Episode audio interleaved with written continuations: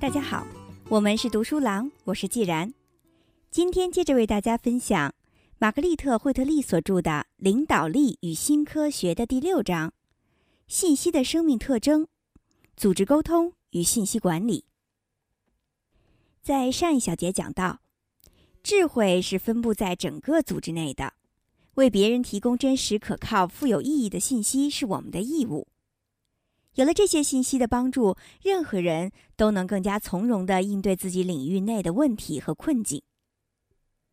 人们将六万台电脑连接在一起，让它们进行并行运算。第一次粗略地模拟了这些神经网络。佐哈描述，大脑的神经网络呈杂乱无章的网状结构，彼此之间好像是随意连接在一起的。在我们的大脑或者计算机中，复杂的信息在广阔的区域传输，从不建立规规矩矩的传输渠道，但能够形成记忆和功能。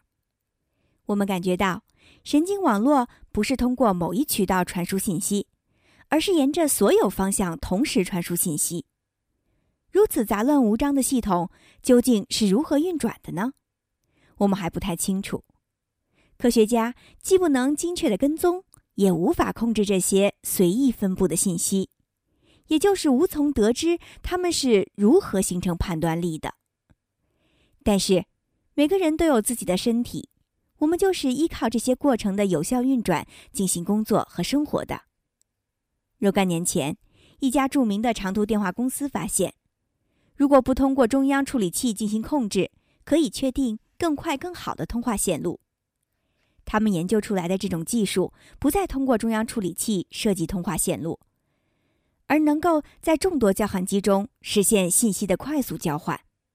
每次通话都能快速扫描系统正在处理的事物有哪些，从而确定出最佳通话线路。可是，一位经理却抱怨说，尽管公司能够想出办法让机器工作得更好。但对于类似的处理过程，能不能让员工在工作上也有显著改善，就只有期盼的份儿了。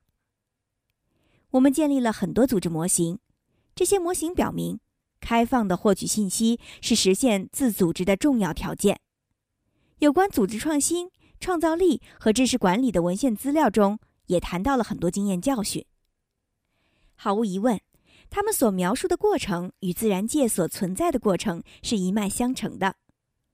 创新离不开信息，这些信息可能来自新的关系、其他专业领域、活跃的校园网络，也可能来自灵活多变、开放的边界。知识离不开关系，离不开交换。通过交换，每个人所收集到的信息都可以实现共享。丰富的、不明确的环境信息是创新的源泉。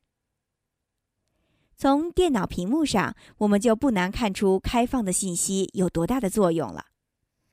这些信息丰富了我们的知识。因特网能让我们浏览到过去只有少数人才能看到的信息。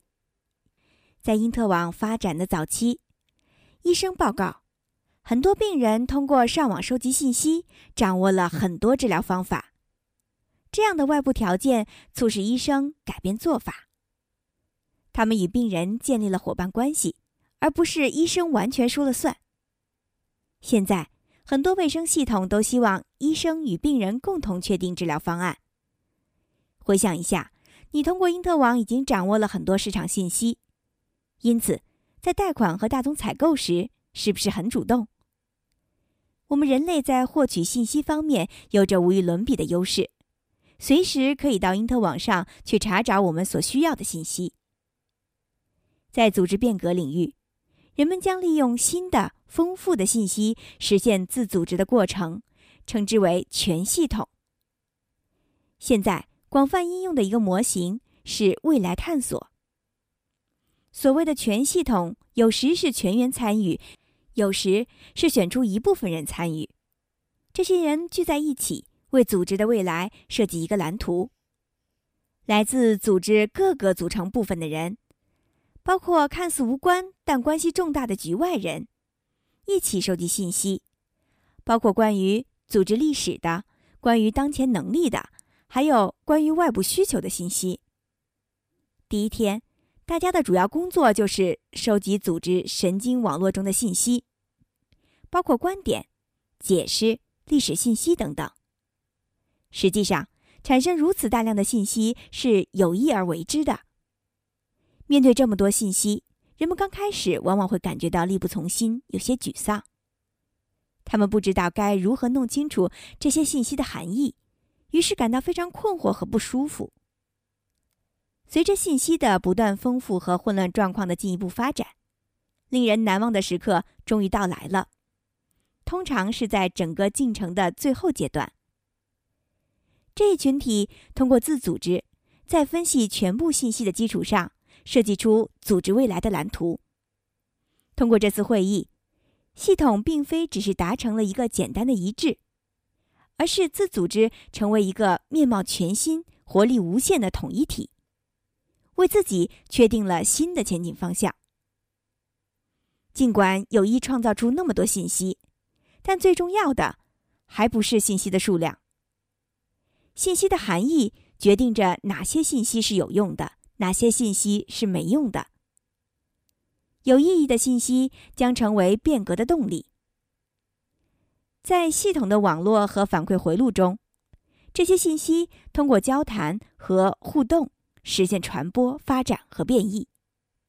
这个过程与大自然建立秩序和创造美景的过程是很类似的。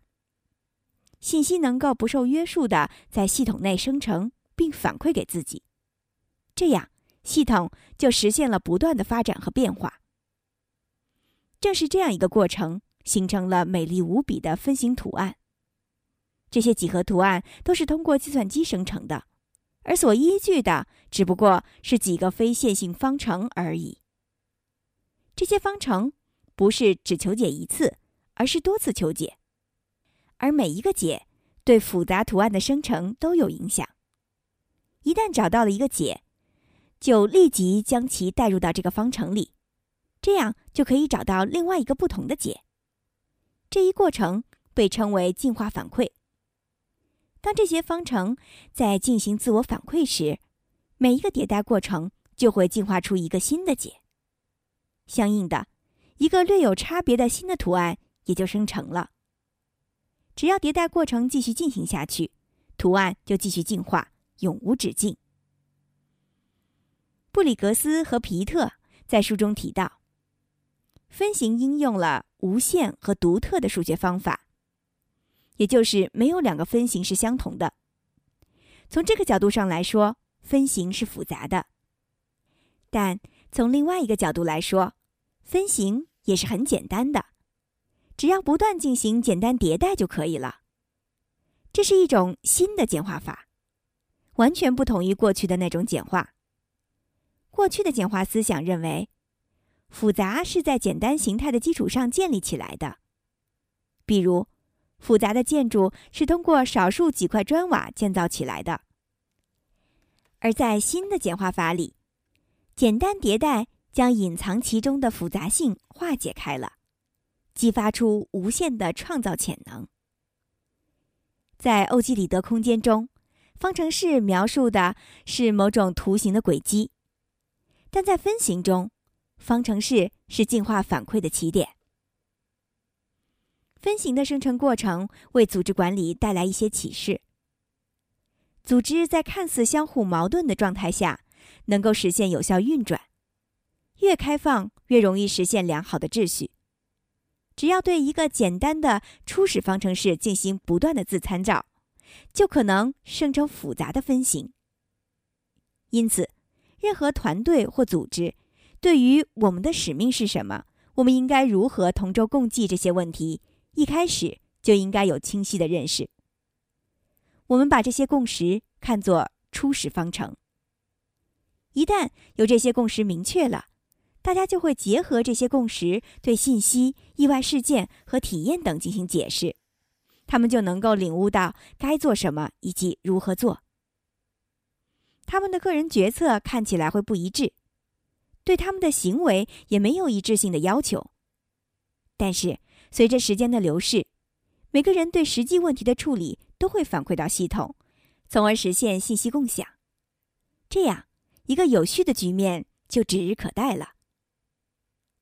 在整个组织里，我们都要努力创造条件，让大家能够最充分的共享信息，减少对信息的控制行为，让信息实现自由流动。我们过去总是把信息技术和信息管理系统当成信息的守护者，不让某些人访问信息，或预先确定哪些人需要哪些信息。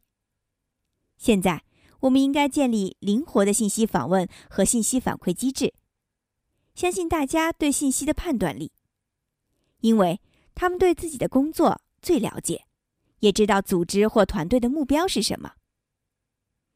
限制信息流动并谨慎地对信息进行保护，并不能让我们成为优秀的管理者。这样的控制只能导致优秀的员工无法把工作做得更好。简·卡尔森是斯堪的纳维亚航空公司的前任总裁，也是客户服务革命的倡导者。他明确指出，离开信息，人们是无法做好工作的。而分享到信息的人能够很好的履行自己的责任。毫无疑问，信息是实实在在的营养，它有助于人们尽职尽责的把工作做好。通过扩大信息共享而实现组织自我设计的最经典的案例，也许是美国军队了。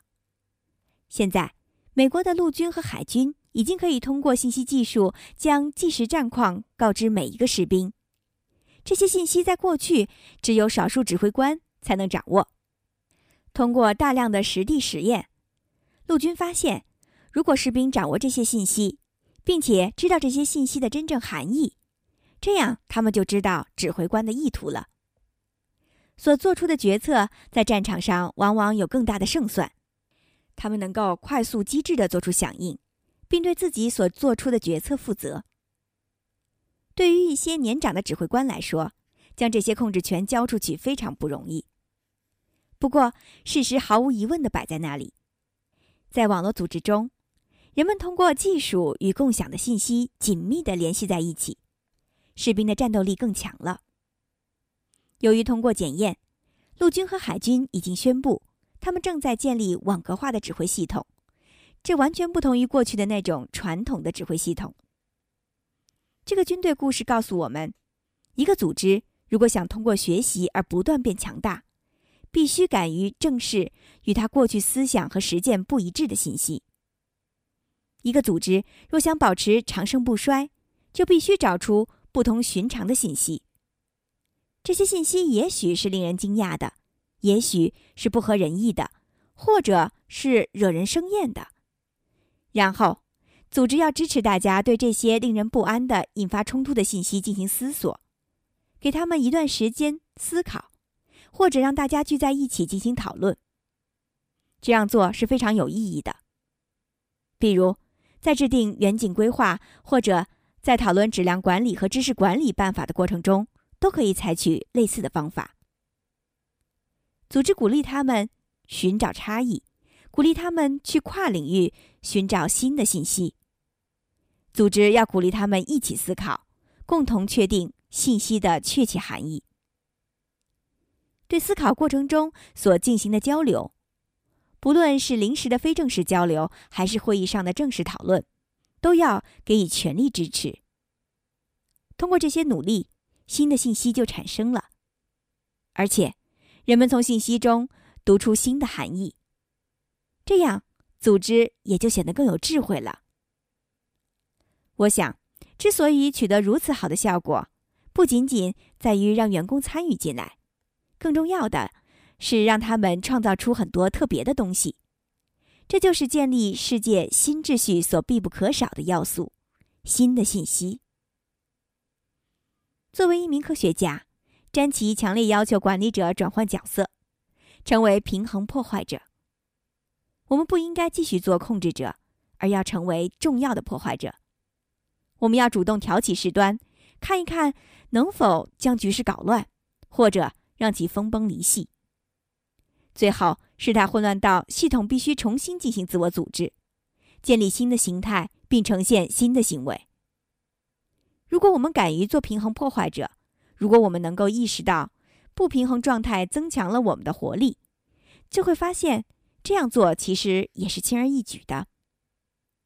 我们的生活中充满了混乱和不确定性，我们不用担心它们不够多，而是要重点考虑如何巧妙地处理这些已经被我们掌握的混乱和不确定性。面对海量信息，每个人都会感到很烦恼。技术能帮助我们获取大量的信息，但别忘了，在处理大量信息方面，我们还显得有些稚嫩。在学校和业务实践中所学到的分析处理方法，不足以应对如此庞大的信息量。很多研究创造力的老师告诉我们，我们仅利用了自己智力能量的一小部分。因为我们一直在运用线性思维，我们不会利用巧妙的增量的方法，就无法把世界认识的更加透彻。我们要尝试一些新的思维过程，这些过程是开放的、非线性的、混乱的和关系型的，以便与我们如同神经网络的大脑相适应。这样，我们将会学到处理海量信息的新方法，我们就会认识到。信息本来就是必不可少的，不单单是组织里的员工要充满了活力进行快捷思考，组织也必须摆脱描述角色和关系的方框图。很多组织正在尝试用新的组织流程图来描述更加灵活的关系模式。当没有人能够对关系的复杂性进行准确描述时，每个人都尝试更为准确地认识组织生活。弗朗西斯·塞尔本是领导与领导学会的负责人。他认为，我们又开始在学习对圆的世界进行管理，也就是说，世界不是层级关系的，而是环形关系的。巴克曼实验室正在将指挥系统改造为影响之网。戈尔公司是戈尔斯特户外装备的制造商，他将自己描述为网状组织。这些比喻。都是根据需要和利益将组织描述成某种结构。员工间的关系是实现组织创新和兴盛的主要资源。格尔公司的一位观察者注意到，重要的不是哪个人或者哪个职位负责解决问题，关键在于哪些能量、技能、影响、智慧可以用来解决问题。很多组织都在做这样的尝试。怎么样利用信息才能使组织更有智慧？人们已经认识到，思考已成为一项重要的技能，而不再是高层管理者的专利。大多数的员工都应该具有理解复杂信息的能力。过去，只需领导掌握信息和具有思考能力就可以了。现在，各级领导和员工都要掌握信息，都要具备思考的能力。为此，人们提出了很多理论，比如学习型组织、商业素养、治理资本、知识管理等等。所有这些理论都认为，智慧必须遍布整个组织。自然环境保护专家吉福德·平肖认为，衡量组织的智慧是非常容易的，那就是考量每个人的头脑。巴克曼实验室在进行组织知识的研究和开发时，面临的最大挑战是，如何利用好分布在一千两百人大脑中的信息，而且这些人分别工作在二十一个不同的国家。为新知识的产生和广泛共享创造条件，是组织最关键的能力之一。在组织内外实现信息共享的好处是，清除影响信息流通的障碍。消除人们对信息公开的恐惧感，建立一种相互信赖的新型关系。这样一来，我们的组织是不是就更有智慧了呢？我相信，组织将因此更有智慧。之所以这样说，是因为我们所生活的世界本来就是一个秩序井然的世界。随着我对新科学的认识不断加深，我领悟到，生命系统的运转方式。完全不同于我们组织的运转方式。当我们仍在小心翼翼、一层一层的建立秩序的时候，生命的秩序已经显现。我们努力的将事物结合在一起，而生命则以开放的方式共同参与，最终形成自己的组织结构。詹奇将我们传统的搭积木方法与大自然的展开过程进行了对照分析。他发现，在大自然的演进过程中，是各种关系的相互作用，共同造就了新的能力和结构。秩序从来都不是自上而下强力建立的，也不是从外部强力引入的。只要系统的组织要素和谐运转，彼此相互沟通，共同创造出新的能力，秩序就会自然而然的出现。我们需要深入理解这个秩序之源。系统正是通过我们所不熟悉的方法，拥有自组织的能力。一旦开始学习这种建立秩序的新方法，我们就会抛开早期组织的组成部分的观念，而将关注点转到本来就存在的过程上来。正是这些过程支持着组织的有效运转。波姆指出，关键是要将整体作为一个实实在在的过程来看，这样将获得和谐有序的总体行动。对组织部分进行分析是没有任何意义的。在量子物理学中，人们将类似的过程称为关系整体论。整个系统是通过亚原子粒子的相互关系建立的。在这一过程中，组成部分不再是相对独立的，它们通过内部的关联过程组合到一起。当电子与电子不期而遇时，它们就加入到这些关系里，它们重叠在一起，并且相互融合，自身的特征已无从分辨。正如左花所说，整体具有确定的质量、电荷和自旋。但是，哪些电子对此有哪些贡献，是完全不确定的。尽管总体确实是由那些电子所构成的。但讨论这些电子的个体属性没有任何意义，因为它们为满足整体的需要而不断变化。对组织来说，做这样的比喻是很有意思的。将我们看作组织中的电子还是很贴切的，因为我们也在运动，与别人合作，形成一个新的整体，并且在这一过程中不断变化。一旦形成交动团体。我们就能够协调一致的开展工作，所有的不和谐都不存在了。我们都有过一起合作的经历，团队所能创造出来的成果是无法想象的。团队的力量远远超过个人的力量。我们过去还无法理解我们是世界的参与者这件事。世界因信息的公开而得以发展，并通过与人的合作。而自组织成为一个威力无穷的系统。我们经常谈到灵活多变、可渗透的边界。我们已经懂得，为了应对持续不断的变化压力，组织必须更加开放。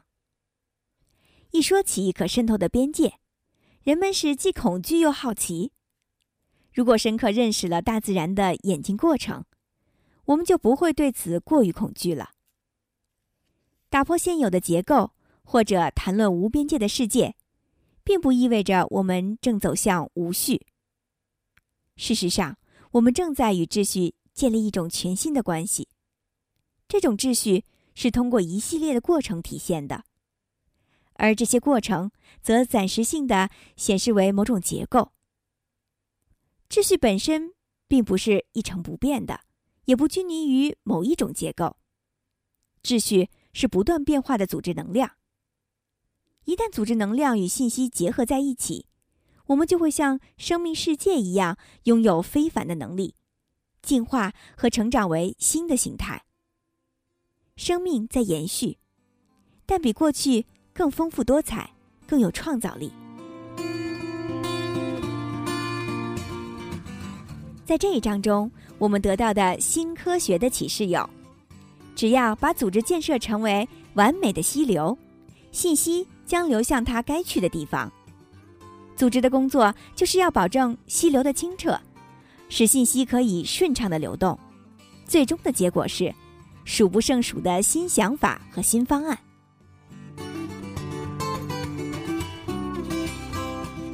智慧是分布在整个组织内的为别人提供真实可靠富有意义的信息是我们的义务。有这些信息的帮助任何人都能够更加从容的应对自己领域内的问题和困境。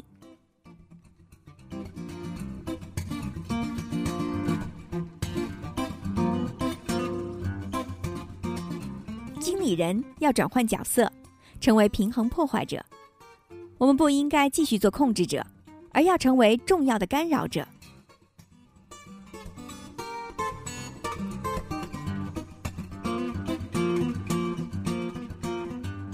重要的不是哪个人或哪个职位负责解决问题，最关键的是哪些能量、技能、影响、智慧可用来解决问题。今天的分享就到这里，在下一小节中将为大家分享本书的第七节——奇异吸引子，混沌对领导者的启示。精彩内容敬请关注。我是既然，我们是读书郎，谢谢收听，再见。